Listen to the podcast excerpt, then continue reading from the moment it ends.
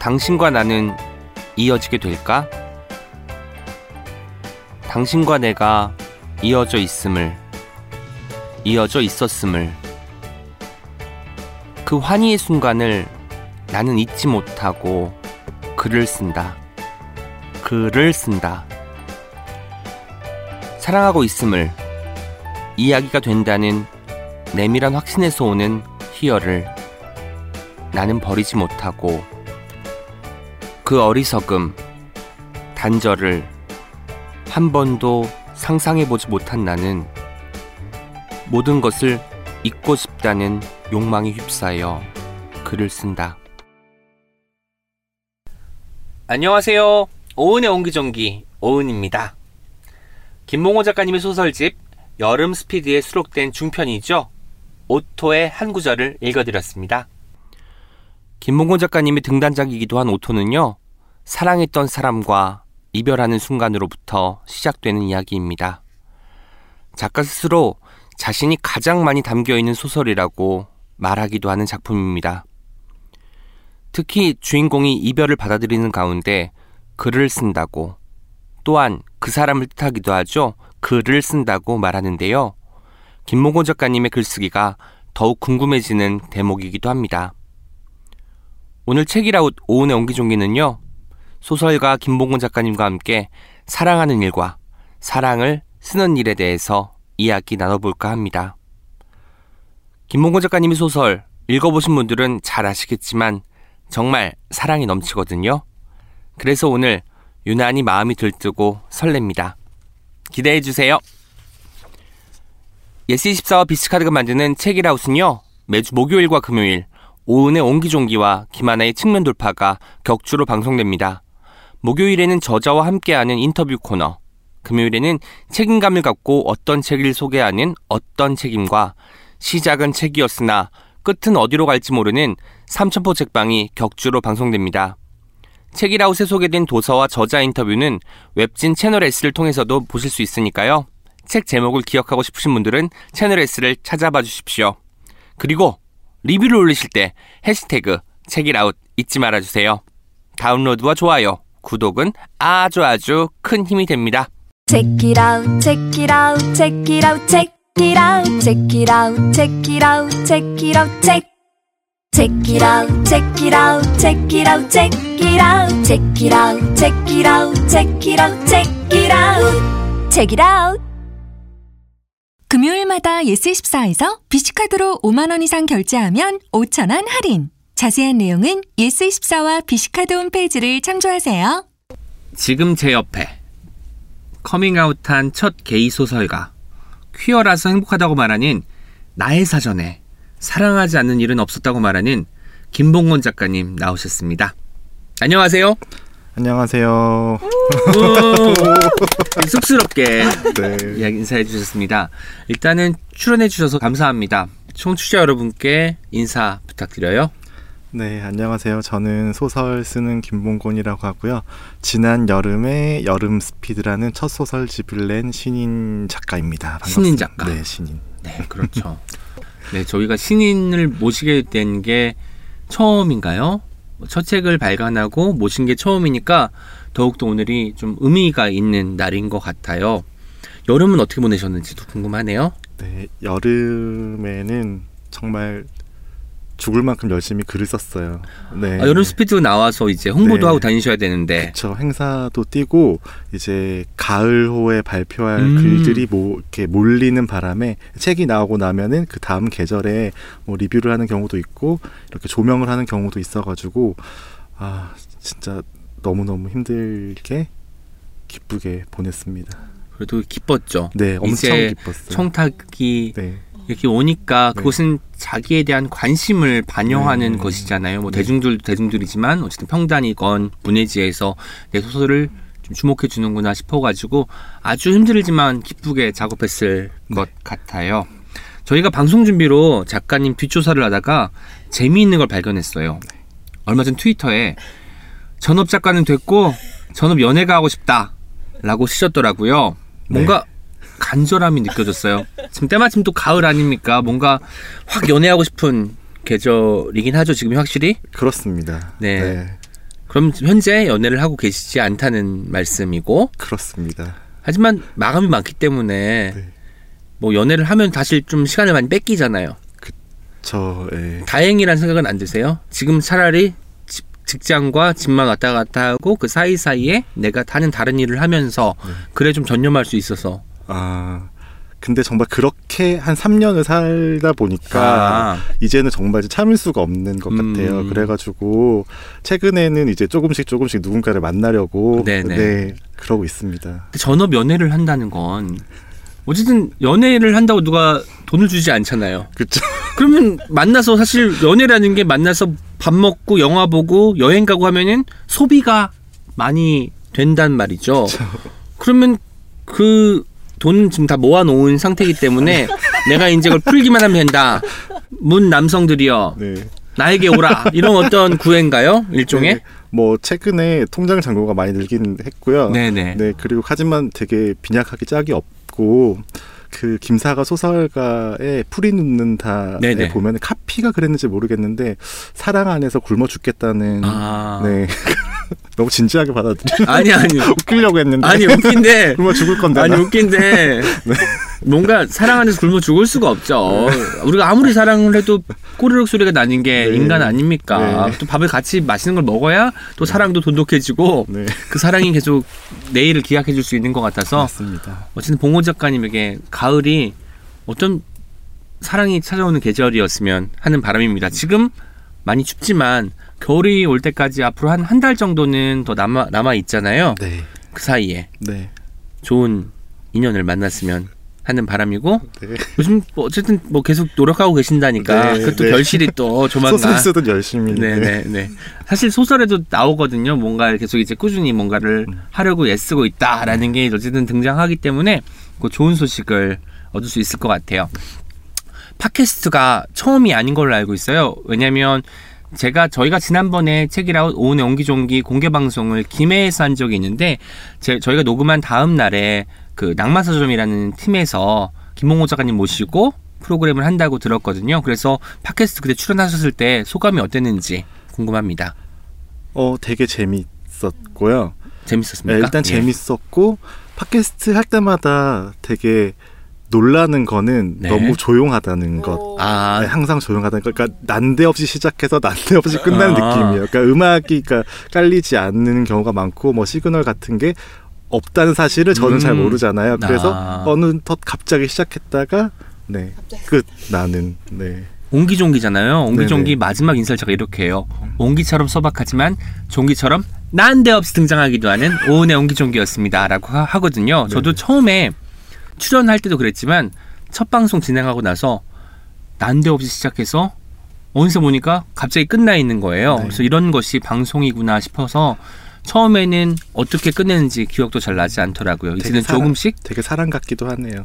사람? 사랑. 아 어떡해 처음부터 사랑 얘기 나와서 지금 벌써 예, 여러분 다 미어지면서 시작하는 시기입니다 어쨌든 낭만서점에 출연하셨고 그때 현장 분위기도 좋았다고 하시고 오늘 처음에 여기 이제 오셨잖아요 네. 옹기종기 출연하러 이제 S24 중고서점도 오시고 그리고 이제 사변, 사전에 좀 둘러보신 다음에 네. 이 스튜디오에 발 들이셨는데 옹- 오은의 옹기종기는 네. 들어보신 적이 있는지 네, 있습니다. 어떤 방송 들으셨는지 묻고 싶어요. 네, 김금희 작가 편을 들었습니다. 아, 왜 무수한 방송 중에서 김금희 작가님을 들으셨는지 네. 궁금하네요. 좋아하는 소설가이기 때문에 가장 좋아하는 소설가 중에 한 명이라서 네 듣게 되었고 어 되게 존경하는 소설가이자 그 특히 그 팟캐스트 방송을 되게 잘하시는 분이라고 저는 생각을 해요. 음, 목소리가 네, 특히나 좀 목소리가 걸맞은. 것 같아요. 또 사기 캐릭터시잖아요. 그래서 사기 캐릭터 네. 나왔습니다. 그리고 작가 무- 작가들이 팟캐스트를 굉장히 열심히 듣는 편인데 그게 굉장히 동기부여가 돼요. 글쓰기에 아, 예, 되게 어떤 힘을 주는 게 많기 때문에 그 동기부여가 이건가요? 나도 언젠간 저기 나가고 말겠어. 이런 동기부여인지 아니면 동료가 하는 말이 아 나랑 다르지 않네 나도 열심히 써야겠다의 동기부여인지 뭐 그런 삿된 희망, 삿된, 삿된. 욕망도 있고 삿된 또 예. 선배 거의 다 선배일 테니까 어떤 노하우를 듣거나 멘탈 관리 차원에서 아 선배도 저렇구나 저렇게 음. 힘들구나 뭐 저렇게 이겨내는구나 하는 거 들으면서 울면서 다시 컴퓨터 앞으로 가는 거죠. 네. 네. 지금도 이제 매주 이제 영제를 하시니까 곧 또 이제 오늘도 방송 마치고 회의를 하신 다음에 컴퓨터 앞으로 달려가실 김봉곤 작가님의 모습이 그려집니다. 저희 지금 갑자기 저희 그 진행팀에서 제안이 왔어요. 젊은 작가님이라고 옹기종기로 사행시 한번 가자고 하는데 옹기종기요? 네, 한번 가볼까요? 괜찮겠어요? 저희가 생각하시라고 한 10초 정도 시간을 드리도록 하겠습니다. 네. 김봉곤 작가님은 여름 스피드라는 작품을 내셨는데 저희가 이제야 모셨습니다. 이유는 딱 하나예요. 뭐냐면 여름이 끝나고 가을이 왔지만 여름 스피드의 인기는 계속되어야 한다. 여름 스피드의 스피드는 줄어서는 안 된다. 라는 마음 때문에 지금 모셨거든요. 그래서 많은 분들이 들어주셨으면 좋겠고요. 김봉곤 작가님, 옹기종기 사행시 들어가려고 하는데 괜찮으실까요? 네. 네. 해보는 거죠. 네. 옹! 옹알옹알 하고 있죠. 기! 기대보다 못하죠. 종! 종래 기! 기가 막히게 잘 해보겠습니다. 와! 와, 너무 훌륭합니다. 그건 저한테 하는 말이기도 한 것 같아요. 그런데 네. 정말 제가 또 하나 발견했습니다. 우리 김몽원 소설가는요, 부사, 마침내, 결국 이런 거 할 때 종래라는 표현을 많이 써요. 맞습니다. 그래서 저는 사실 종래를 많이 쓰거든요. 그래서 뭔가 겹치면서 좀 다르다라는 생각이 들어서 더 좋았거든요. 근데 여기서도 마찬가지로 종래가 나오니까 역시나 자기가 자주 쓰는 말, 좋아하는 단어를 숨길 수가 없구나. 작가들은 이런 생각이 들었습니다. 그렇습니다. 네, 그렇다고 하네요. 네. 저희가 본격적으로 인터뷰 시작하기에 앞서서 김몽호 작가님 소개를 해드릴 겁니다. 기대해 주세요. 이번 주도 아주 빽빽히 채웠습니다. 자, 소개 나갑니다.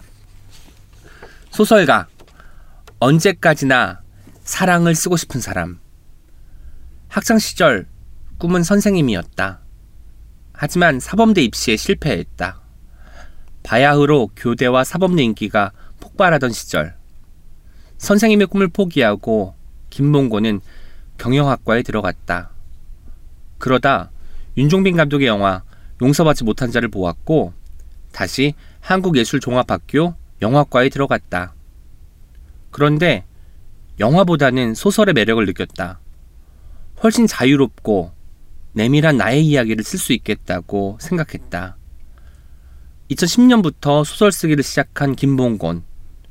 2016년 동아일보 신춘문예에 중편 오토가 당선되어 등단했고 같은 해 문학동네 출판사에 편집자로 입사했다. 그가 언제나 하고 싶은 이야기는 사랑. 김몽고는 사랑을 뺀 소설은 잘 상상할 수가 없다. 사랑하고 있을 때 이것이 이야기가 된다는 내밀한 확신을 하게 될 때가 있다. 결국 김몽곤에게 사랑은 그 자체로 소설. 후각에 예민하다. 계절마다 향수를 꼭 서너 개 사고 만다. 여름밤 딥티크의 오대성 향기를 정말 좋아한다. 소설에 등장하기도 하는 시바견 쿠마는 실제 작가와 함께 살고 있는 반려견이다. 불같은 사랑이 몇 년째 수건 사업이다. 개그 욕심이 있다. 지금 근무하고 있는 출판사의 대표가 되는 것이 꿈이다. 저희가 준비한 소개 어떻게 들으셨나요? 네, 완벽 합니다. 완벽합니까? 네, 완벽합니다. 네. 네. 정말 여러 가지가 많은데 저기 봉곤 작가님 오늘 제가 모신다고 해서 이 향수 바르고 왔어요. 바로 아. 딥티크의 오데송을 네, 바르고 왔죠. 오데송. 이 향수는 저는 알지 못했는데 네. 김민정 시인께서 네. 작년이었을 거예요. 제 생일 선물로 네. 준 향수가 오대성인데 사실 오대성이고 몰랐거든요. 근데 딥티크에 오대성 나와서 제가 찾아보니까 그게 오대성인 거예요. 그래서 여름은 지났지만 네. 한번 뿌려봤습니다. 네. 여름 지나서 뿌려도 괜찮은 괜찮은 네, 향수인가요? 알겠습니다. 사철 네, 쓰실 수 네. 사철 쓸 수 있는 네. 그런 향기라고 합니다. 네, 몇 개 제가 이제 프로필을 읽어드리고 이제 여러 가지 이야기를 나눌 건데요. 먼저 저희 방송 들어보셨겠지만 저희는 처음에 deep and slow라고 질문을 드려요. 그러니까 깊고 천천히 생각해야만 답할 수 있는 질문이고요. 인터뷰 마지막 단계에 이에 대한 답을 해주시면 됩니다. 그러니까 오늘 인터뷰가 이 deep and slow 답 질문에 답을 찾는 여정이라고 생각하시면 될 것 같아요. 김몽호 작가님께 드리는 디펜슬로우는 이것입니다. 김봉곤이 사랑을 멈출 수 없는 이유는 좀 어렵나요? 네, 딥앤 슬로우하게 고민해 보겠습니다. 네. 네. 이제는 프로필 제가 소개해 드렸는데 몇 개 개인적으로 궁금한 게 있어서 질문을 드리려고 해요. 사실 보통 사람들이 습작을 할 때 단편을 많이 쓰거나 그리고 아예 장편 공모 같은 데 당선이 되려고 장편을 쓰는 경우가 많은데 중편을 쓰셨다고요. 그게 참 독특한 것 같은데 중편이라는 길이의 어떤 분량도 있고 호흡도 있고 뭐 소재를 갖다 쓰는 어떤 방식도 있고 이럴 텐데 중편을 터- 택한 이유가 있을까요? 마지막 남은 공모전이었던 것 같아요. 중편이 아 동아일보와 그의 마지막으로 이제 마지 아마 아마도 마지막일 것 같은데 네. 그러니까 분량의 문제였던 것 같아요. 제가 썼던 그 Auto가 2부로 구성이 되어 있는데요. 부당 한 120매 네. 어, 그렇게 돼 있었던 것 같아요. 그러니까 그걸 내려면은 아마 그러니까 단편 소설의 분량이 아닌 거죠. 네네 네. 이미 네, 넘어버렸으니까 그리고 가장 많이 받는 곳도 100매 정도였던 것 같아요. 음. max 100매였는데 그래서 그냥 정말 우발적인 거였어요. 우발적인 네, 단, 네, 단편 조금 긴 단편 두 개를 정말 물리적으로 붙였어요. 음 네, 근데 제가 나라는 화자였기 때문에 어떤 어 일관성이라고 해야 될까요? 어떤 내적인 연결성이 있을 거라고 음. 저는 생각을 했고 그리고 이제 중편을 공모 전에 낼 때는 트리트먼트를 쓰거든요. 아 한 전체 장, 네, 한 장 정도의 소개문 아. 정도를 쓰는데 영화처럼 그러네요. 그쵸 제가 4년 동안 했던 일이죠. 네네. 그러니까 기가 막히게 또 약간 또 낚이게끔 제가 한번 아, 써보았죠. 트리트먼트를 일단 잘 네. 써야 그 소설을 읽을 테니까 그렇죠, 네네. 와. 네. 정말 많은 것들이 도왔네요. 네, 그때 그렇습니다. 심사위원이 누구였죠? 구효서 선생님이랑 은희경 선생님이셨어요. 네. 저는 당시에 신문에서 이 작품을 보고 한국 문단이 변화하고 있구나. 뭔가 의식의 흐름, 흐름 같은 이런 소설을 그리고 소재도 뭔가 변방인인 것 같은 것을 그리고 화자의 어떤 서술 방식도 달라진 이런 소설을 신문에서 1월 1일에 마주할 수 있다는 게 너무너무 신기한 경험이었거든요. 그때 보내시고 나서 아, 나 당선될 것 같아. 라고 생각하신 적이 있을까요? 일도 없었어요. 일도 없었습니까? 예, 일도 없었는데 네. 당선 전화를 받았을 때 기분이 어땠어요? 받았을 때 진짜 말도 안 된다고 생각했고 네. 그리고 그 중, 중편에 보면은 당선이 있고 가작이 있어요. 아. 당선이 2천, 가작이 500이거든요. 아. 그래서 당선이어라. 제발 당선이었으면 좋겠다. 네, 그런 네, 생각. 아니 근데 전화 왔을 때 당선인지 가작인지 안 알려주나요? 처음에는 그러니까 이제 확인 전화 같은 걸 하는 것 음. 같아요. 그러니까 이게 이 사람이 보낸 게 맞는지 아. 예, 신 신원 확인을 하듯이 전화해서 아 경합 중에 있습니다라고 경합. 기자님이 아, 예, 연락을 주세요. 그래서 어, 경합 중에 500이냐 2000이냐 고민을 했던 아 경합이면 네. 그때 가작도 있었나요 그러면? 가작은 없었는데 예. 그때 또 마음을 그래도 조금 그 캄다운 시킬 수 있었던 게 네. 그때 그 평론가 윤경희 선생님한테서 과제 피드백을 받고 있었어요. 그 아. 낙성대 스타벅스에서 그래서 낙성대 그- 스타벅스에서. 네, 그래서 뭐 전화를 받고 어, 뭐 경합 중이다 이런 연락이 왔었다 그랬는데 윤경희 선생님 동아일보로 당선이 되셨었어요. 네네. 그 당선 맞다고 그거. 아. 네, 그거 맞으니까 예, 걱정하지 말고 있으라고 그런 이야기 어, 하셨- 수상소감 준비하라 네, 하셨겠죠. 아 정말 여러모로 도왔다는 생각이 들고 그때 심사위원이 구효서 선생님과 은희경 네, 선생님이었잖아요. 네. 이두 소설가는 원래 좋아 하셨나요? 어, 정말 좋아하는 선생님, 정말 존경하시는 선, 존경하는 선생님들. 원래도 그랬나요? 사실 그럴 것. 같아요. 나는 네. 그냥 별로 관심 없었는데 나를 뽑아주면은 음. 갑자기 그 소설가와 시인에 대해서 무한 애정이 생길 것만 같거든요. 네. 그렇게 급 생기는 경우도 있지만 어, 구효도 선생님이랑 은희경 쌤은 되게 좋아했었고 특히 은희경 쌤 같은 경우에는 정말 제가 어, 적자가 되고 싶다, 은희경의 음. 적자가 되고 싶다 이런 마음을 품은 적이 있는 좋아하는 소설가 이시지요. 윤종빈 감독의 영화 용서받지 못한 자 저도 봤거든요. 이게 아마 하정우 씨가 데뷔한 작품이기도 네. 하겠죠. 네. 그래서 그 때문에 많이 유명해지기도 하고 실제로 저는 윤종빈 감독님의 미 직접 출연도 하시는 네. 거죠. 네. 이 작품 굉장히 인상적이었어요. 네. 시네큐폰가에서 봤던 것 같고 네. 당시에 이 영화가 얼마나 임팩트가 있었냐면 김몽원 작가님이 이 영화를 보고 영화과에 들어간 거예요. 그때의 여- 마음은 뭔가 다큐멘터리가 적인 요소가 있는 네. 서사가 있는 이야기를 영화로 구현해 보고 싶다가 아니었을까 싶은데 음. 어떠세요? 네, 그때 그러니까 윤종빈 감독의 영화를 보기 전까지는 그러니까 문학도 그랬고 영화도 그랬고 저한테는 그저 엔터테인먼트였어요. 그냥 정말 재미를 위해서 보았고 뭐 극장에 1년에 한 번 가는데 뭐 반지의 제왕 보러 가고 해리포터 보러 그 정도의 아, 네, 정말 light한 네, 저는 그냥 관객이자 그랬었는데요. 어, 그 윤종빈 감독의 용서받지 못한 자를 보고 이게 이게 뭐 뭐라고 표현하면 좋을까요? 어, 이렇게 예술 이거 이것이 예술이다라고 당연히 느끼지 못했고 음. 아 여기에 뭐가 있다라고만 이렇게 어렴풋이 아, 느낀 거예요. 이게 뭐가, 뭐가 있다. 예. 그 영화라는 것이 뭐가 있다. 이게 그냥 아. 오락이 아닌 것 같다라는 걸 처음으로 깨달은 음. 거죠. 예. 그러니까 상업적으로 성공한 영화들에서는 네. 느끼지 못했던 그런 네, 어떤 네. 힘을 발견한 게 네. 용서받지 못한 저였고 네. 아 나도 영화과에 들어가서 이런 영화를 만들어 보고 싶다라는 네. 생각이 어렴풋이 들었던 네. 거군요. 네. 저 남의 이야기가 아니라 내 이야기 같다라고 느꼈던 음. 것 같기도 해요. 네. 그렇군요. 네. 그럼 군대를 다녀오셨다는 말인가요? 그쵸. 군대에서 휴가 나와서 그 영화를 아 봤었어요. 그렇군요. 그러니까 네. 더욱 더 이게 그럼요. 절절하게 다가오고. 절절하게 다가오고 네. 아 그랬겠군요. 네, 하정우 잘생겼고. 그렇습니다. 네. 저도 그때는 하정우 배우가 생각이 잘 안 나고 윤종빈 캐릭터가 저도 네. 많이 생각이 나는 것 네. 같아요.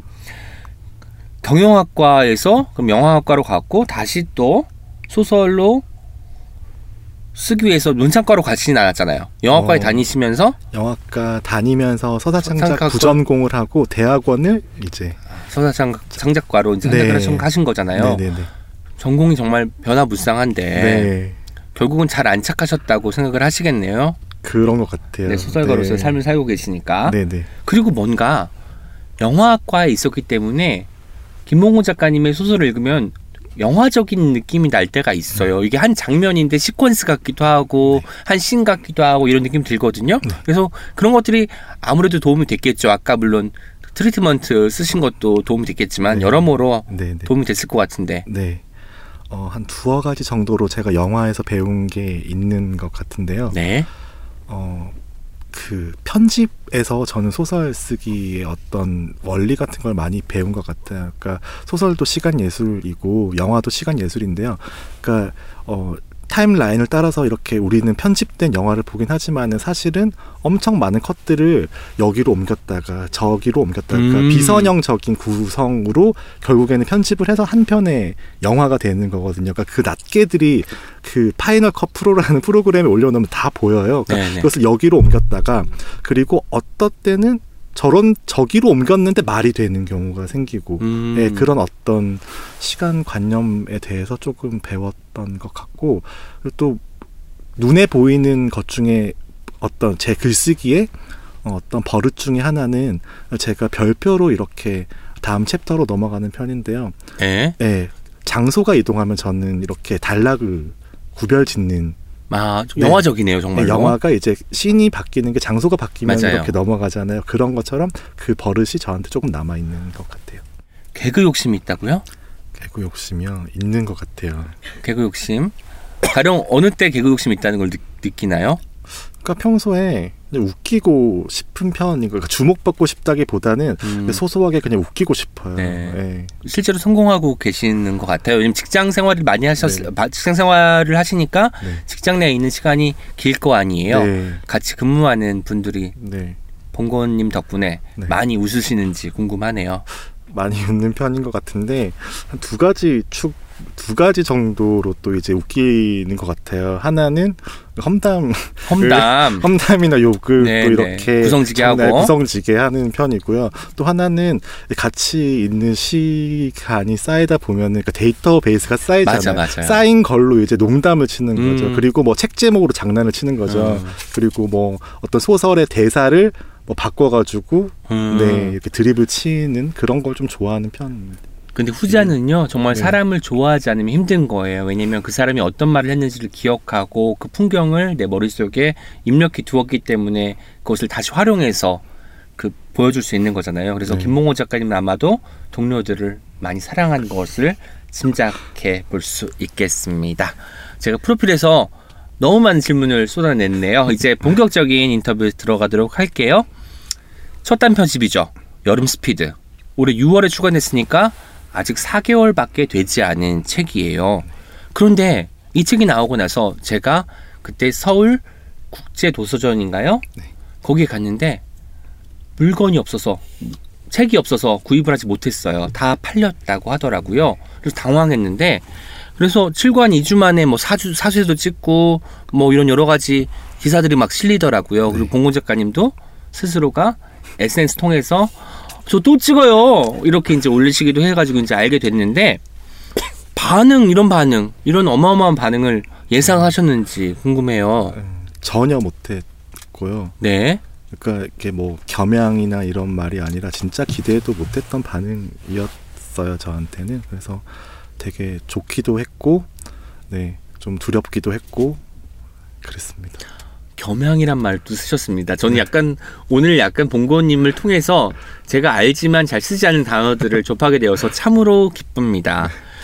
첫 책인데 아마 표지부터 선정하고 네. 해설을 맡기고 네. 나올 때까지 엄청 두근거리는 일이잖아요. 네. 게다가 봉곤 작가님이 데뷔하고 나서 2년 정도밖에 지나지 않았으니까 굉장히 빨리 첫 책을 갖게 될 셈이기도 한데 네. 좀 동료 작가들이 부러워하기도 했을 테고 그 와중에 너무 좋은 티를 내지 못하니까 속으로만 많이 좋아하는 시간도 있었을 것 같은데 기다리는 시간은 어땠는지도 알고 싶어요. 어, 책첫 책을 기다리는 시간 말씀하시는 네네 거죠? 맞습니다. 어 기다리 지 않을 수밖 기다리지 않았던 이유는 네. 어, 같은 팀에서 일하는 어, 강윤정 편집자님께서 네네. 제 책임 편집자였기 때문에 모든 과정을 제가 다 봤기 때문에 아이고 네. 그럼 너무 재밌겠다. 교정식에 나오면 네. 우편 배송을 할 필요가 없는 거예요. 옆자리 그냥 주면은 네, 진짜 그랬어요. 그렇게 네. 될것 같으니까 네. 이게 좀 빨리 나올 수 있었던 이유 중에 하나가 네, 그것도 있겠지요. 네, 맞습니다.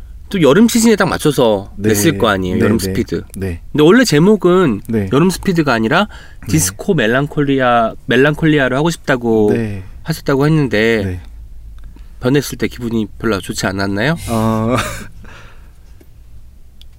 디스코 멜랑콜리아가 저는 정말 좋긴 했는데 네. 그거는 어, 제 작가적인 욕심이었고 저도 제가 편집자라면 당연히 여름 스피드란 제목을 할 거 였어요. 음, 근데 어, 팀장님께서 그걸 제안해 주셨기 때문에 그게 하자 사실 답정너에 가까운 아. 거였고 네 수긍했죠 그냥 기분 좋게 수긍했어요 그냥 네네. 이게 맞는 것 같다고 제가 판단을 한 거죠 결국에는 그리고 저는 한 가지 또이 네. 책에 저 개인적인 또 사연이 있습니다.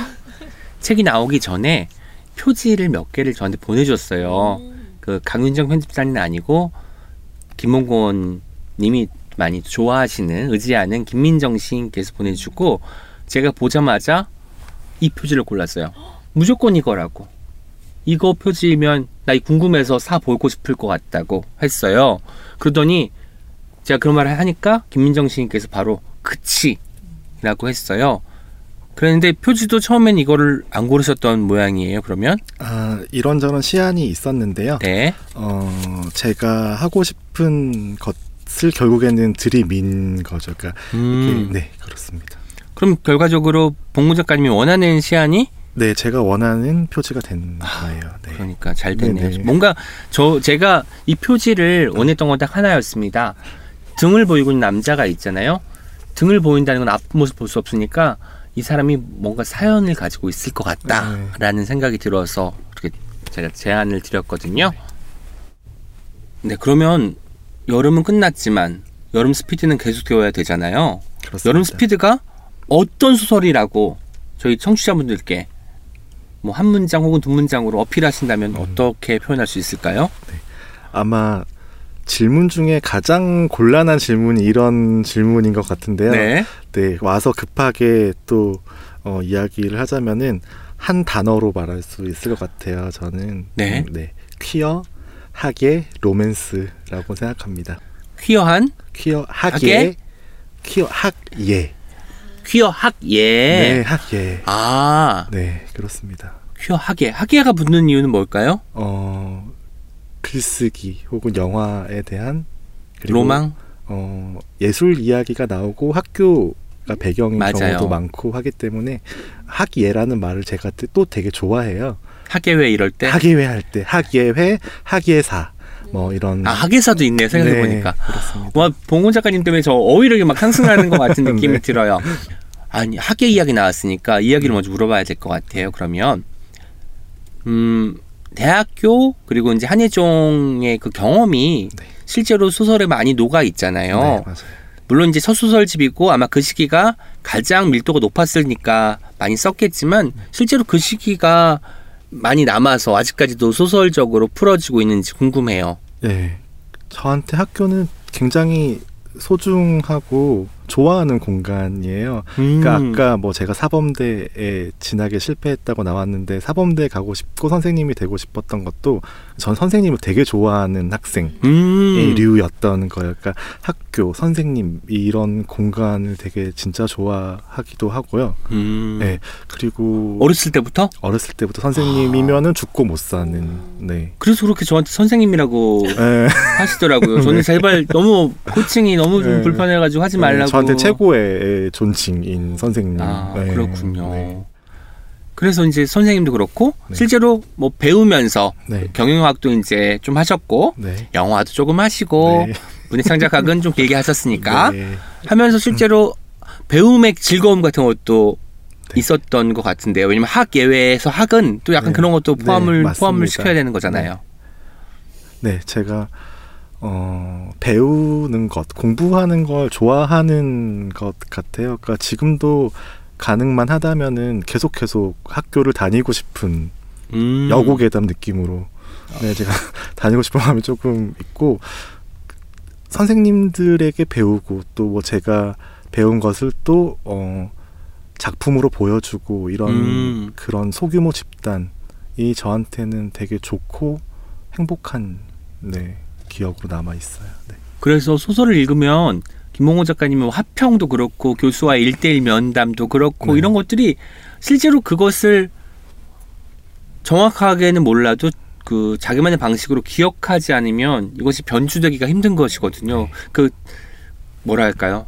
굉장히 밀도가 높지만 좋지 않은 느낌이면서 뭔가 긴장감이 웃도는 것들. 물론 거기에 이제 김용훈 특유의 성적인 뉘앙스가 들어가서 더욱더 소설은 단단해졌는데요. 그 시기를 어쨌든 좋아했다고 하고 그 시간들이 지금의 김몽원을 있게 한 것은 분명하겠네요. 그러면 네, 맞습니다. 그리고 또 덧붙여서 말씀드리자면은 어 저한테는 그러니까 예술적 자아가 없는 사람이었어요. 저한테 는 그냥 음. 정말 경영학과 갔고 아까 말씀드렸지만은 그냥, 대중 영화만 네, 보고. 대중 영화 보고 한 거였는데 저에게 어떤 씨앗이 있을, 있었을지는 모르겠지만 어 학교를 들어가서 배우면서 제가 지금의 제가 됐다는 기쁨이나 감사함이 있는 것 같아요. 이 모든 것이 있었기 때문에 김몽곤 소설 문체가 나올 수 있었던 것 같아요. 정말 소설을 정통으로 배웠던 사람이라면 쓰지 않은 어떤 전개나 문장의 활용 같은 것이 느껴져서 놀라웠거든요. 그 발견들이 다 농축되어 있어서 네, 네. 김몽곤 특유의 스타일이 완성되지 않았나 생각이 들었어요. 네. 그럼 이것은 여름 스피드는 어쩌면 김몽곤이 학교에 있었던 20대 후반부터 네. 30대 초반까지의 이야기가 응축되었다고 볼 수 있겠는데 네. 30대는 김몽곤에게 어떤 시기인가요? 지금도 물론 30대 초반이긴 하지만 네. 정의한다면 네.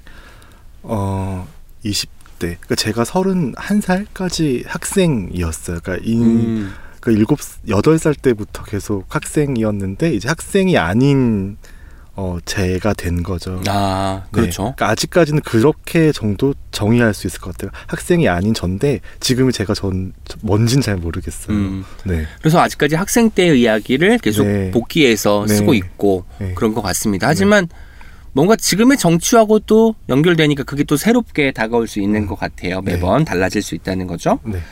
음, 저희가 처음에도 소개했지만 커밍아웃한 첫 게이 소설가라는 제가 호칭으로 소개를 해드렸어요. 이런 수식이 뭐 어떠신지가 궁금해요. 음, 뭐 불편하다거나 네. 뭐 이런 거잖아요. 소설 가면 네. 내 소설이 좋아서 인정을 받아서 훌륭한 작가님, 훌륭한 소설가, 네. 뭐 빼어난 작품을 쓰는 네. 김몽건 소설가님이 오셨습니다. 네. 라고 바랄 분도 많을 텐데 일단은 이런 것들이 어쩌면 조금 말초적이고 네. 많은 사람들에게 좀 이목을 집중시킬 수 있으니까 음. 많은 분들이 소개할 때 쓰는 문구일 네. 거 아니에요. 그래서 좀 불편하지도 않을까라는 생각이 드는데 음. 어떠신지. 저도 말초적인 걸 되게 좋아해가지고 딱인 것 역시. 말초적인 게 일단은 네. 훅이 있어야죠. 네, 그래야 그렇습니다. 들여다보고 그 작품의 매력을 느끼기도 하는 네. 거니까요. 그리고 말초적인 뭐 거. 틀린 말 한 것도 아니고 네네. 네. 말초적인 사실. 네, 말초적인 사실, 네, 사실에 말초적인 네. 거 아, 그런 부분인 거. 네. 와 그리고 너무 신기했던 게 대학 때 게이라는 걸 깨닫고 곧바로 널리 커밍아웃했다라고 아, 하는 네. 것을 기사에서 읽은 적이 있어요 인터뷰에서. 네.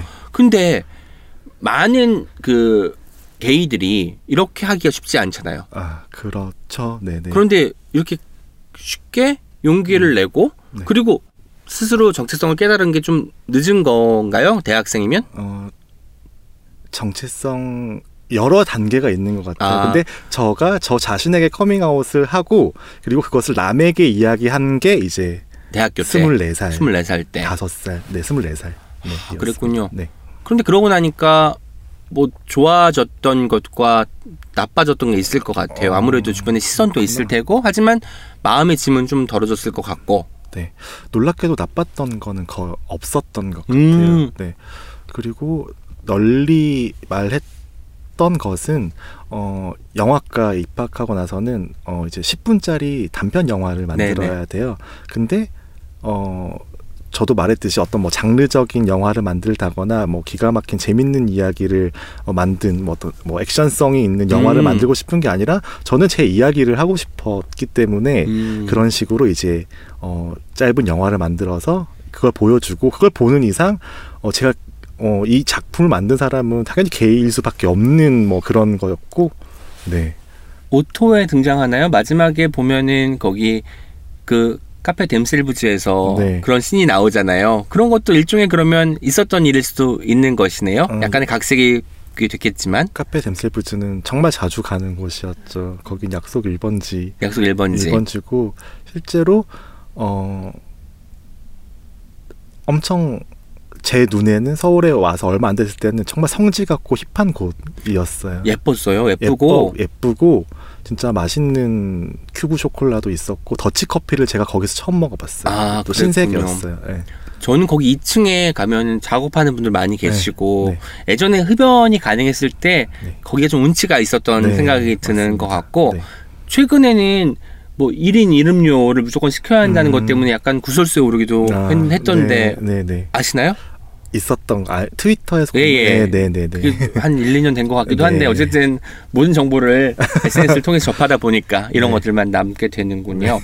그래서 저는 이런 생각이 들어요. 김몽건 작가는 주변에서 일어나는 일, 자기 자신과 관계된 일을 그냥 허투루 지나치지 않는 것 같아요. 어떤 식으로든. 그래서 메모의 형태일지 모르겠지만 머릿속에 기억해 놨다가 이거를 정말 더 사실적으로 묘사해내는 것 같아요. 그것이 떠오를 때 그때 분위기나 이런 것들이 확 다가오나요? 다시 느껴지나요? 음, 소설 기억을 해두는 게 하나 있고요. 네. 소설을 쓰면서 어 그때와 달라지거나 좀 더 증폭되는 음. 게 있는 거 쓰다 보니 좀 더 예, 좀 더 디테일하게 하고 싶고 그때와 조금 달라지더라도 어떤 풍성함을 가져다 주고 싶은 음. 마음이 있어서 예, 판이하게 달라지기도 하지만은 어, 그게 좋으면은 저좀 이렇게 더 쓰기도 하고 그런 편인 것 같아요. 역시 말투적인 소설가는 다릅니다. 네, 더 이것을 네, 더 긴장을 주고.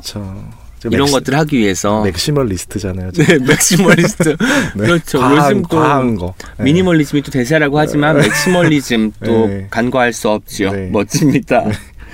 그래서 저는 사실 또 퀴어라서 행복한 편이거든요. 네. 라는 말을 했어요. 저는 그래서 그 주변에 물론 이제 아주 좋은 동료들도 많이 있고 친구들도 있겠지만 사실상 퀴어라고 스스로를 커밍아웃 한 사람들에게 그 사회가 퍼붓는 냉소적인 시선도 있을 것이고 또 주변 사람들이 약간 괜히 꺼린다고 해야 되나? 이상하게 바라보는 이런 네. 눈초리가 있을 텐데 그런 경우가 별로 없었던 모양이에요.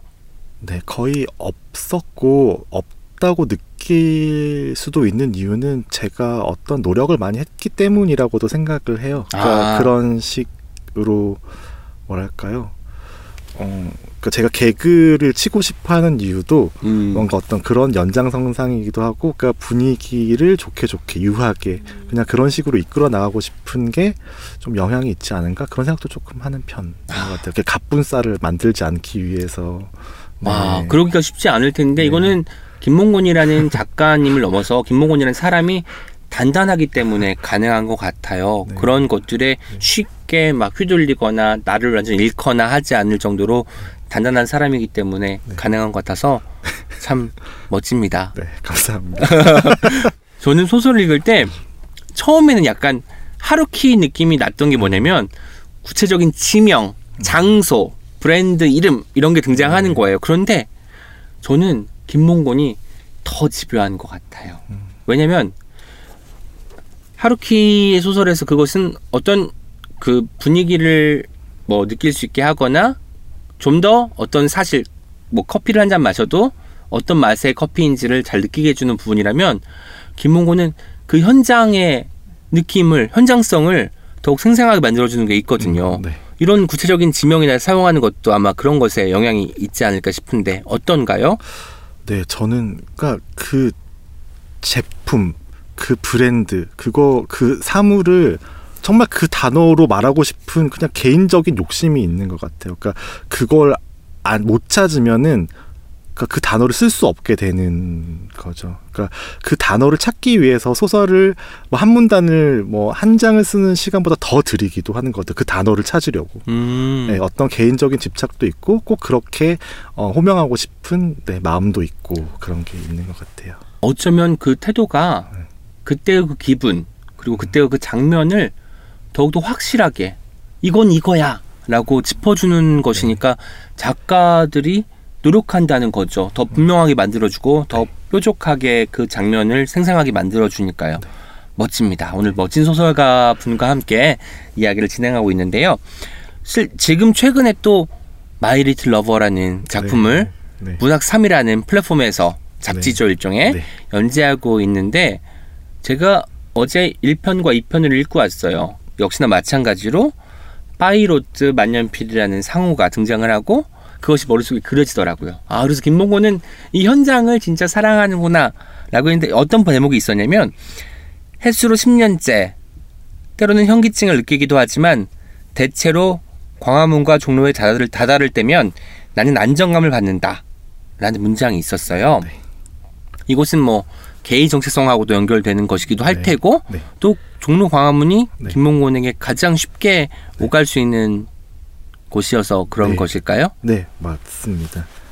대부분의 단편도 네. 종로 광화문의 그쵸. 이야기가 안 나올 네. 때가 별로 없더라고요. 그렇죠. 거기를 정말 자주 가기도 하고 종로 3가 같은 경우에는 어떤 개의 정체성과 다 있지만 영화의 공간이기도 하죠. 맞아요. 극장이 거기 많이 아트 시네마도 있었고 네. 필름 포럼도 있었고 네. 그리고 종각이랑 광화문 같은 경우에는 제가 영풍문고에서도 일을 했었고요. 광화문 음. 교보문고에서도 일을 했었어요. 그러니까 교보와 영풍을 네. 다 잡겠다. 네. 거기에서 온라인 오프라인은 거기고 온라인은 에시스트 네, 잡으면 이제 그렇습니다. 김봉곤 소설가는 네. 잘될 수밖에 없어요 이제. 네. 아, 그래서 저한테는 어떤 출판이나 문학의 공간이기도 한 거예요. 그러니까 뭐 너무나 많은 곳 많은 것이 그곳에 있기 때문에 음. 이렇게 뭔가 잘 맞았을 수도 있지만 저한테는 또 크게 개인적으로 의미가 있게 다가오는 공간이에요. 네. 그렇군요. 공간은 그렇고 이야기를 처음에 만들기 시작할 때 네. 그게 좀 필요하잖아요. 이런 걸 한번 써봐야겠어. 네. 이 사람을 한번 등장시켜 봐야겠어. 네. 라고 하는데 보통 사람들은 제 3의 인물을 창조하기도 하는 것 같은데 네. 저는 김몽호 작가님의 매력 중에 하나가 그리고 소설 속으로 잘 풀어내고 있다는 것 중에 하나가 주변 인물의 느낌이 물씬 느껴지더라고요. 아, 김몽곤 주변에 꼭 있을 것만 같은 인물이 네. 등장을 하는 거예요. 네, 네. 실제로 그런 영향이 있는지도 궁금했어요. 그래서 그쵸. 실제로 있는 인물들을 거의 끌어오는 편인 것 같아요. 그러니까 이름은 달라지고. 네, 이름은 달라지기도 하고 이름이 그대로이기도 하고 음. 네 그렇습니다. 어 그래서 어떤 특징적인 사건이나 실제로 있었던 하나의 어, 사건에서 시작해서 이제 소설적으로 변형이 되기 시작하는 것 같아요. 그러면 네. 실제로 주변 인물들이 네. 이거 나지 네. 내 이야기지 네. 라고 질문한 적도 있을 것 같은데 어때요? 네. 어 그렇진 않고요. 그렇진 뭐 않아요? 제 소설을 찾아 읽지는 않나 봐요. 네. 아, 아, 왜냐면 다 ex boyfriend가 됐을 그쵸. 테니까요. 네, 그런 경우도 있고 그리고 ex boyfriend 같은 경우에는 제가 최근에 어떤 문예지의 소설을 발표하면서 전화를 하면서 어, 너에 대한 이야기를 또 쓰고 있다고. 음. 네, 그래서 뭐 어, 이거를 막을 수 있는 방법은 네가 나한테 새로운 사람을 소개시켜 주는 수밖에 없다. 음. 뭐 이런 식으로 이야기했더니 이제 출연료를 내라고 하시더라고요. 아. 네. 저는 또 약간 어떤 생각이냐면 이것을 막을 수 있는 방법은 네가 다시 나한테 돌아오는 것밖에 없어. 일줄 알고 약간 무서울 수도 있겠다 싶었는데 네. 그런 건 아니었고. 네, 그런 건 아니고, 아, 네. 네. 뭐 헤어지고 나서 잘 지내는 경우를 네. 저희는 또 여기서 목격했습니다. 그것은 그만큼 김몽호 작가님의 인성이 좋다는 것이고 네. 헤어지고 나서도 친구로 지내고 싶은 사람이라는 것이겠지요. 그렇습니다. 네. 저는 이런 생각이 들었어요. 이 소설을 다 읽고 나서 이 소설은 김몽호 작가님의 20대 후반부터 30대 초반까지를 통과하고 있는 소설이잖아요. 10년 뒤에 이 소설을 보면은 스스로가 어떻게 느낄까? 한번 생각해 본 적 없어요? 흑역사. 흑역사? 그때 나 왜 이랬지 이거? 예, 그- 근데 뭐 그게 부끄럽진 않을 것 같고요.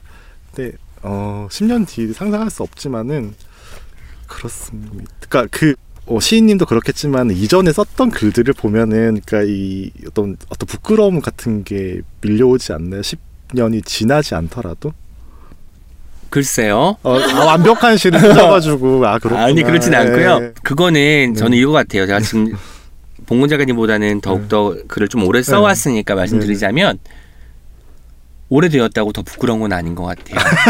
이 전에 아, 썼던 글이 더 네네. 부끄러울 수도 있고 아. 왜냐면 그것은 네. 내가 십몇 년을 썼는데 아직 여기란 말이야. 아, 예, 어떤 예, 부끄러움일 예, 수도 있어요. 그래서 항상 부끄러움을 갖고 살아가는 네. 게 작가가 아닐까라는 네, 생각이 들기도 합니다. 네. 김봉곤 작가님이 첫 책을 내고 또 지금 My Little Lover라는 그 소설도 연재하고 계시고 이런데 지금의 김봉곤을 가장 잘 대변해 주는 문장이 있다면 아. 어떤 것인지가 궁금해졌어요. 소설 속에서 네. 찾는 거죠. 네, 제가 골라 왔는데요. 이렇게 준비를 또 많이 해오셨어요. 너무너무나 아름답습니다. 네, 오토 247페이지인데 읽어보겠습니다. 네. 그러나 난 어째서 나인가? 나일 수밖에 없는가? 왜 난 고작 나이며 기억만을 할 수 있을까? 네, 이게 여전히 지금의 제 음. 생각인 것 같아요. 그리고 저는 그래서 어쩌면 기억을 이야기하셨잖아요. 네. 왜냐면 난 나인가부터 시작해서 네. 먼 데에서 소재를 끌어오는 사람도 있을 거예요. 그리고 이제 뭐 가령 역사적인 사실을 조사한다거나 네. 어디 파견을 가고 조사를 나간 다음에 그 다음에 소설에 임하는 분들도 계실 건데 네. 김봉호 작가님은 주변을 사랑하기 때문에 이 지긋지긋하고 뭐 구질구질할 수도 있지만 이 현장을 떠나시, 떠나고 싶지 않기 때문에 이 이야기를 쓰고 계신 거가 아닐까라는 생각을 해봤습니다. 봉호 작가님의 소설 집에 몇 편이 담겨 있죠? 여섯 편이 담겨 있습니다. 여섯 편이 담겨 있, 있는데 네, 막 이제 김봉호 소설에 입문을 했어. 네. 이 책을 이 책을 샀어. 네. 처음에 칼리지 포크로 시작하나요? 컬리지 네, 포크로 시작하는 것 맞습니다. 같은데 College Folk부터 읽기 시작하는 게 좋을까요? 아니면 음, 오토? 디스코 멜랑콜리아? 어, 처음 이제 네, 김봉곤 소설에 입문을 한 사람한테 한, 하는 분에게는 그래도 소설집 제목인 여름 스피드를 아. 표제작을 읽어주시면은 가장 어 그냥 그 편하게 입문하시 편- 편하려나요? 네. 비교적 편하게 네, 비교적 편안하게 예, 접근하실 수 있을 것 같아요. 지금 사실 연재하고 계시는 네. My Little Lover도 네. 아직까지는 편안하잖아요. 네. 이것도 읽어도 괜찮을 것 같다는 생각이 드는데 네. 어떠신가요? 어우, 너무 너무 딱이 예, 제가 어제와 그제 시간을 들여서 다 읽었는데 네. 다음 편이 언제 올라오나 언제 올라오나 했거든요. 네. 수요일에 올라온다고 하니까 네. 좀 기다리면 될 것 같습니다. 또 소설에 보면은 노래도 많이 나와요. 네, 맞습니다. 그렇죠. 뭐 일본 노래도부터 시작해서 이제 팝 음악도 나오고 실제로 데이트 시작하는데 이상한 음악 틀어가지고 분위기가 조금 네. 이상해지기도 하고 이런데 네. 김봉곤에게 노래는 어떤 것인지가 또 궁금해졌어요. 네. 저에게 노래도 무엇이다라고 말할 정도로 그렇게 의미가 있는 건 아닌 것 같아요. 그러니까 어 어떤 음악이나 노래를 사랑하는 사람에 비해서 그러니까 그 정도의 애호가는 아닌 것 같아요. 저는 하지만 뭐랄까요? 어 어떤 그러니까 기분 소설을 쓸 때 어떤 내용이나 앞으로 써야 될 것이 떠오르는 것보다 저한테는 소설이 쓰고 싶은 기분이 되는 게 제일 중요한 음. 것 같거든요. 근데 그 기분을 고양시켜 주거나 그 기분이 되게끔 해주는 것이 환기해 주는 것이 저한테는 음악인 경우가 많은 것 같아요. 그럼 네. 노동요이면서 네, 소설 속에서는 그 분위기를 간접적으로 드러낼 수 있는 장치로 활용하신다는 거죠. 네, 그렇죠. 네. 그러면 정말 일석이조로 네. 음악을 활용하고 계시는 것이 아닌가라는 생각이 듭니다.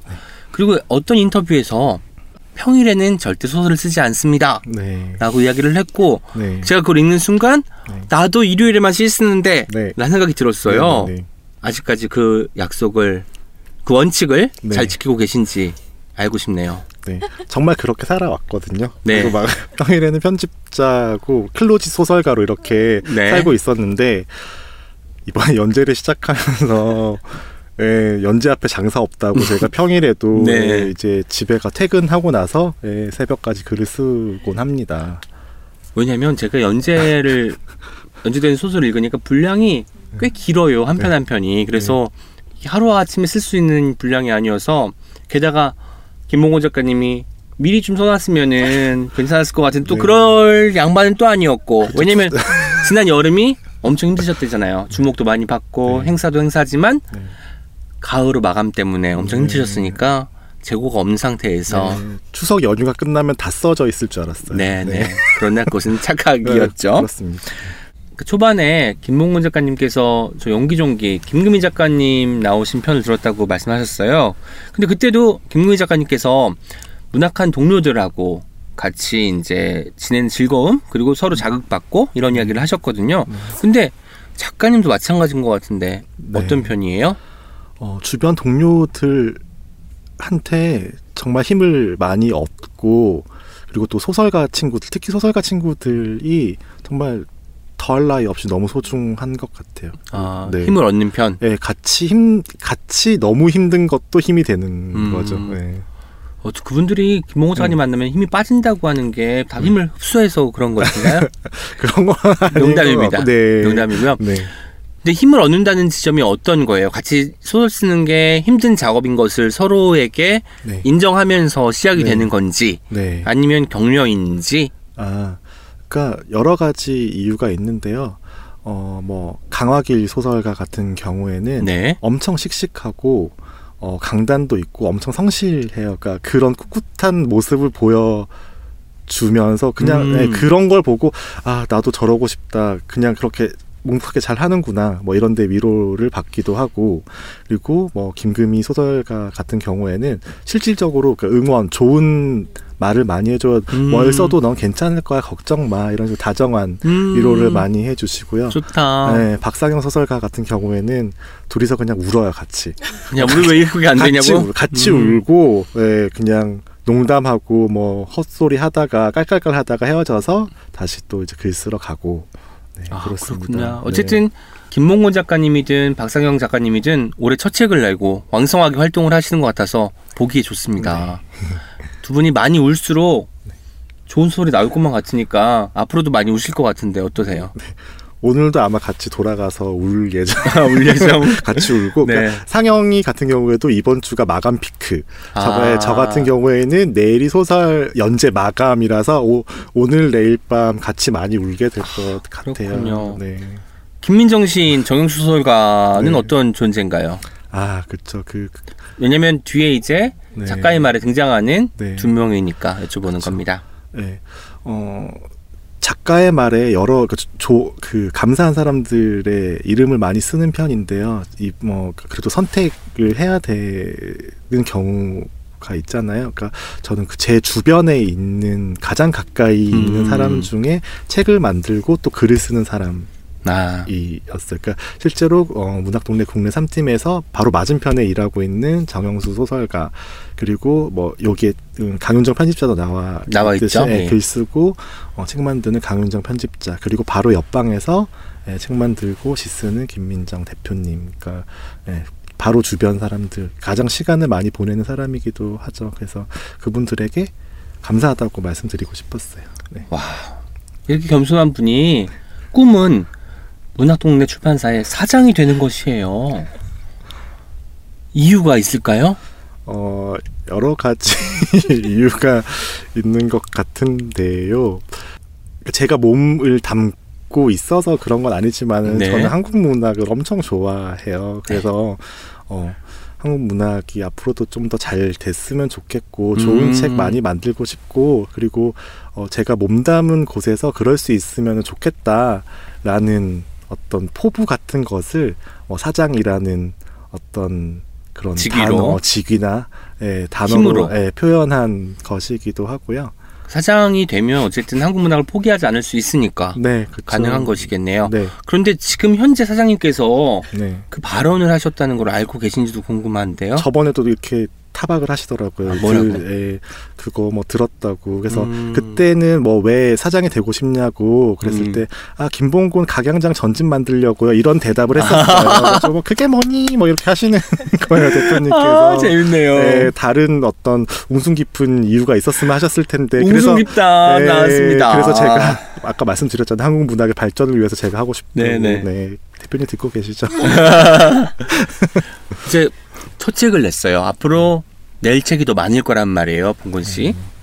그런데 앞으로 낼 책들이 어쨌든 소설가 김몽곤이라는 이름으로 나올 겁니다. 소설가로서의 꿈이 있다면 뭘까요? 너무 거창한가요? 소설가로서의 꿈이요. 일단은 그냥 개인적인 꿈은 출판사 사장이고 네. 소설가로서의 꿈은 양장본으로 다 가는 건 아닐 거 아니에요. 그렇긴 하겠죠. 어, 소설가로서의 꿈은 제 삶과 소설이 계속 순환했으면 좋겠다는 생각이에요. 저는 네. 또이 대목에서 네. 제가 오토의 네. 한 구절을 안 읽을 수가 없습니다. 네. 그와의 사랑이 시작되었을 때 나는 아무것도 쓸 수 없었다. 모든 것이 사랑이었기 때문이다. 사랑이 시작될 때 모든 것이 그로 수렴했듯 사랑이 끝나가는 지금도 그를 생각하는 에너지는 최고조로 치닫는다. 라는 부분이 있는데요. 그러니까 사랑과 소설과 이것이 계속 순환했으면 좋겠다. 네. 라는 말인 것 같아요. 네. 그런데 네. 왜 사랑에 빠진 사람은 네. 그 당시에 사랑을 쓰지 못하고 네. 사랑이 끝나고 나서야 음. 그것을 기록할 수 있을까요? 음, 글쓸 생각조차 하지 못하는 것 같아요. 그냥 소설이고 그냥 뭐고 간에 그냥 그 사람이랑 같이 있고 싶고 그냥 아무것도 안 하고 싶어요. 그 사람이랑 같이 있고 그냥 놀고 싶고 그러고 음. 싶어요. 그러니까 글은 정말 후순위로 밀리는 걸 느껴요. 제가. 네. 그렇군요. 네. 그러면 네. 이제 이쯤에서 deep and slow 마무리할 건데 저는 네. 약간 예상이 돼요. 네. 우리가 저희가 처음에 드렸던 deep and slow 질문 이거였습니다. 네. 김봉곤이 사랑을 멈출 수 없는 이유인데 오늘 이야기에서 네. 답을 찾으셨는지 알고 싶네요. 네. 어떤 걸까요? 제가 그러고 싶기 때문입니다. 아 사랑을 멈추고 싶지 않기 때문에 네. 아 정말 정말 우문현답 같은데 너무 지금 머리칼이 저 쭈뼛 섰어요. 그리고 이거 정말 안 담겨서 아쉽지만 이것을 말하는 김몽호 작가님의 표정이 너무 천진했어요. 정말 좋네요. 음. 와 사랑을 멈추고 싶지 않기 때문에 사랑을 멈출 수 없다. 이겠죠. 그럼 오늘부터 다시 또 사랑하는 사람을 찾아서 또 가을이 다 가기 전에 또 사랑을 시작해야 되지 음, 않겠습니까? 그렇습니다. 그렇게 네. 해야 될 것 같네요. 네. 하지만 그 전에 내일까지의 마감도 있을 테고 뭐 여러 가지 일들이 있겠지만 네. 그런 것들을 다 무화시킬 만큼 있게 잊고 싶게 만들, 만들 만큼 좋은 분이 빨리 김봉호 작가님께 다가가셨으면 좋겠습니다. 물론 봉호 작가님이 다가가실 수도 있겠죠. 오늘 정말 즐겁고 밀도 있고 무엇보다 좋았던 것 중에 하나는 새로운 단어들 접한 것도 그랬고 또 김몽곤이라는 사람을 조금 알게 된 것 같아서 저는 더없이 기쁜 날이었어요. 오늘 팟캐스트 책이라웃 오은의 옹기종기에 출연하신 소감과 함께 청취자분들께 마지막으로 한 말씀 부탁드립니다. 아, 일단 옹기종기에 불러주셔서 너무 좋았어요. 그러니까, 음. 그러니까 뭐라고 해야 되나 이게 저한테 이렇게 해달라고 하실 줄 전혀 몰랐던 기대하지 않았던 곳에서 이렇게 연락을 주셔가지고 너무 좋았고 또 정말 좋아하고 재미있는 노은 시인님이랑 할 수 있어가지고 또 더 좋았던 것 같아요. 아니 약간 네. 김몽훈 작가님은 층위가 있는 것 같아요. 어떤 작가님은 사랑한다고 하는데 오은은 늘 좋아하는 것에 머물러 있어요. 우리 왜냐면 분위기를 좋아하니까. 아직까지 사랑까지 못 간 거예요. 네. 너무 제가 빨리 좀 그것을 격상시키기 위해서 애쓰도록 하겠습니다. 네. 청취자분들께도 한마디 해주세요. 네. 아. 소설. 소설 열심히 쓸 거고요. 그리고 좋은 사람도 많이 만날 거고 또 좋은 사람 만나고 나면은 전 꼭 소설을 쓸 것이기 때문에 네. 또 다음 작품 기다려 주시고 또 읽어 주세요. 그리고 네. 올 가을 뭐 겨울 어, 내년이 되더라도 많이 사랑했으면 좋겠습니다. 네, 여름은 매년 다가오니까요. 지금까지 소설도 사랑도 멈출 수 없는 김몽곤 작가님과 함께 오은의 옹기종기 함께 했습니다. 들어주신 여러분 정말 고맙습니다. 감사합니다. Check it out, check it out, check it out, check it out, check it out, check it out, check it out, check. Check it out, check it out, check it out, check it out, check it out, check it out, check it out, check it out, check it out. 금요일마다 예스24에서 비시카드로 5만원 이상 결제하면 5천원 할인. 자세한 내용은 예스24와 비시카드 홈페이지를 참조하세요. 이 글을 쓰며 내가 한 일이라고는 그에 대해 생각하고 기억하고 떠올리고 그것을 잊는 것이 거의 다였다. 그리고 그것이 나에게는 진짜였다. 오늘의 이야기가 모두 담겨 있는 것 같은 문장이죠? 사랑을 떠올리고 그것을 쓰는 것. 마치 하나로 이어진 것 같은 김몽곤 작가님의 사랑과 글쓰기. 저는 이렇게 사랑이 많은 분을 본 적이 없는 것 같습니다. 물론, 저 빼고 말입니다. 제가 이 소설집을 다 읽고 나서 박연준 시인의 산문집, 밤은 길고 괴롭습니다가 떠올랐어요. 여기에 이제 박연준 작가님께서 이런 문장을 쓰셨습니다. 내가 사랑이라고 말하지 않고, 사랑의 성공이라고 말하지 않고, 자꾸 여러 번에 걸쳐 실현의 실패라고 얘기하는 이유는 하나다. 사랑이라는 말과 성공은 도무지 어울리지 않는 것 같다는 점. 네, 그렇습니다. 그래서 김몽호 작가님은 사랑을 하고, 사랑의 실패를 하고, 좌절하는 대신 그것을 기억하기 위해, 그 사람을 잊지 않기 위해 그 사랑을 기록했던 것이 아닌가 합니다. 가을은 독서의 계절이라고 하잖아요. 저희가 공교롭게도 문학 주간이 아니라 문학 월간이 되어버렸습니다. 윤성희 작가님에 이어서 이번에 김봉곤 작가님께서 나오셨고요. 다음번에 출연할 책이라웃 오은의 옹기종기 출연자께서는 또 시인이십니다. 많은 기대 바랍니다. 자, 이제 여러분의 목소리를 하나하나 들어보는 댓글 소개 시간입니다. 실은 저희가 지금 지난 윤성희 박 작가님 방송에 나간 지 나흘 만에 녹음을 진행하고 있어요. 그래서 더 많은 분들의 댓글을 소개해드리지 못해서 아쉬운 마음인데요. 그래도 놀랍도록 빠르게 댓글을 남겨주신 분들이 있어서 기쁜 마음으로 소개를 하겠습니다. 먼저 팟빵의 무구아님께서 뭔가 중독성 있어요. 옹기종기 말투. 처음엔 따라가기 힘들었지만 이제 적응이 되어서 괜찮아요. 조금만 천천히 말씀해 주시면 더 좋을 것 같아요. 윤성희 작가님 목소리 처음 듣는데요. 살짝 긴장하신 것 같지만 솔직 매력 좋으네요. 첫 문장 읽어볼게요. 라고 해주셨습니다. 네, 저도 항상 스튜디오 녹음 부스 들어오기 전에 맹세하고 들어오거든요. 다짐하고. 천천히, 은하 오늘은 천천히 해야 돼. 라고 하는데 반가운 사람이 나오거나 잠깐의 뭔가 침묵이 있으면 그것을 견디지 못하고 저도 모르게 어떤 말이 튀어나갈 때가 많이 있어요. 사침사침 고치려 노력하지만 잘 안 되는 부분 양해해 주시고요. 앞으로도 더욱 노력하는 옹기종기의 진행자 오은이 되도록 하겠습니다. 또 피어나는 마음들님께서 이렇게 남겨주셨습니다. 아, 아이디가 참 좋네요. 이번 방송 참 잘 들었어요. 개구지면서도 진지함을 잃지 않아 더욱 좋았습니다. 윤성희 작가님이 후반부에 해주신 말씀들은 뜸들이는 부분까지 정말 좋네요. 그 말들을 이끌어내는 건 진행자를 비롯한 제작진의 역량이겠죠. 라고 해주셨습니다. 윤성희 작가님이 후반부에 아마 윤리, 작가의 윤리와 더불어 내가 어떤 것을 말할 수 있을까, 어디까지 말하는 게 가능할까 이야기를 해주셨잖아요. 이 부분을 사실 녹음을 진행하면서도 저희 모두 고개를 끄덕이며 들었거든요. 아마도 이런 분들이 많이 계실 거라고 생각이 됩니다. 그리고요, 저희 책이라웃의 오랜 팬이시죠? 어마누식님께서 이번 방송은 남매분이 함께한 방송이라 정의 드립니다. 옆집 누님 같은 편안한 말투와 빠른 속도감. 이 두 분 남매처럼 호흡도 잘 맞으시네. 이런 생각을 갖게 되었습니다. 윤 작가님, 걱정 마세요.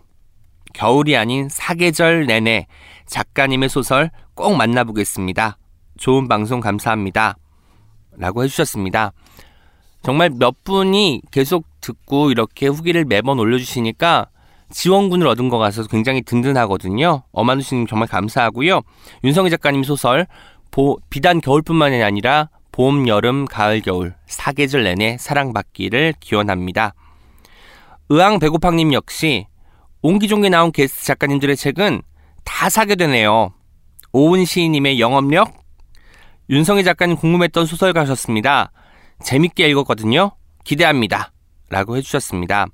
네, 전작이 재밌었으면 그 다음 작품도 재미가 없을 가능성이 아주 낮겠지요. 의왕 배고팡님께서 얼른 첫 문장을 사서 읽어보셨으면 좋겠습니다. 참 그리고요. 아마 책 이게 뭐라고 해서 이미 방송이 되었을 텐데요. 김하나 작가님과 제가 책 이게 뭐라고 팀에 초대를 받아서 얼마 전에 공개 방송을 다녀왔습니다. 공개 방송에 와주신 분들께서 많은 응원의 댓글 남겨주셔서 정말 든든하고 많이 기뻤습니다. 특히 인스타에서 라이커 써님께서 가만히 앉아 눈을 감고 오은 시인님의 나무의 일을 들었다. 시 덕분인지 읽어주는 요조님 덕분인지 뭔가 울컥한 마음이 들었다. 이번 와북 페스티벌 통틀어 가장 인상적인 순간 오늘부터 가장 좋아하는 시인은 오은 작가님인 걸로 라고 해주셨습니다.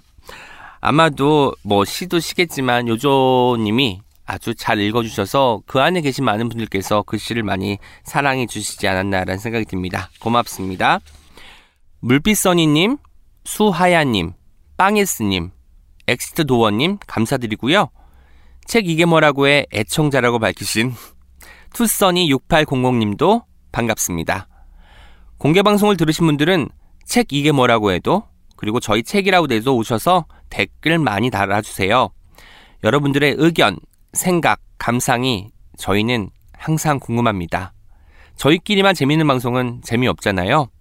청취자분들의 감상이 옹기종기는 항상 그립고 궁금합니다. 트위터에서는요, 아무닝님께서 책이라웃 그림책편 들으면서 커피 내리고 있으니까 너무 좋다. 이제 좀 주말 같다. 민들레는 민들레. 라는 글을 올려주셨는데요. 뭔가 주말에 커피 내리고 한가함을 조금 누리면서 민들레는 민들레 읽으시면 정말 좋은 시간이 될 것 같습니다. 그린데이님께서도요, 그림책을 정말 좋아하는데 요번 책이라웃 오은의 옹기종기에서 그림책 편 소개해줘서 너무 좋다. 민들레는 민들레 친구에게 선물해주고 싶다고 하셨습니다.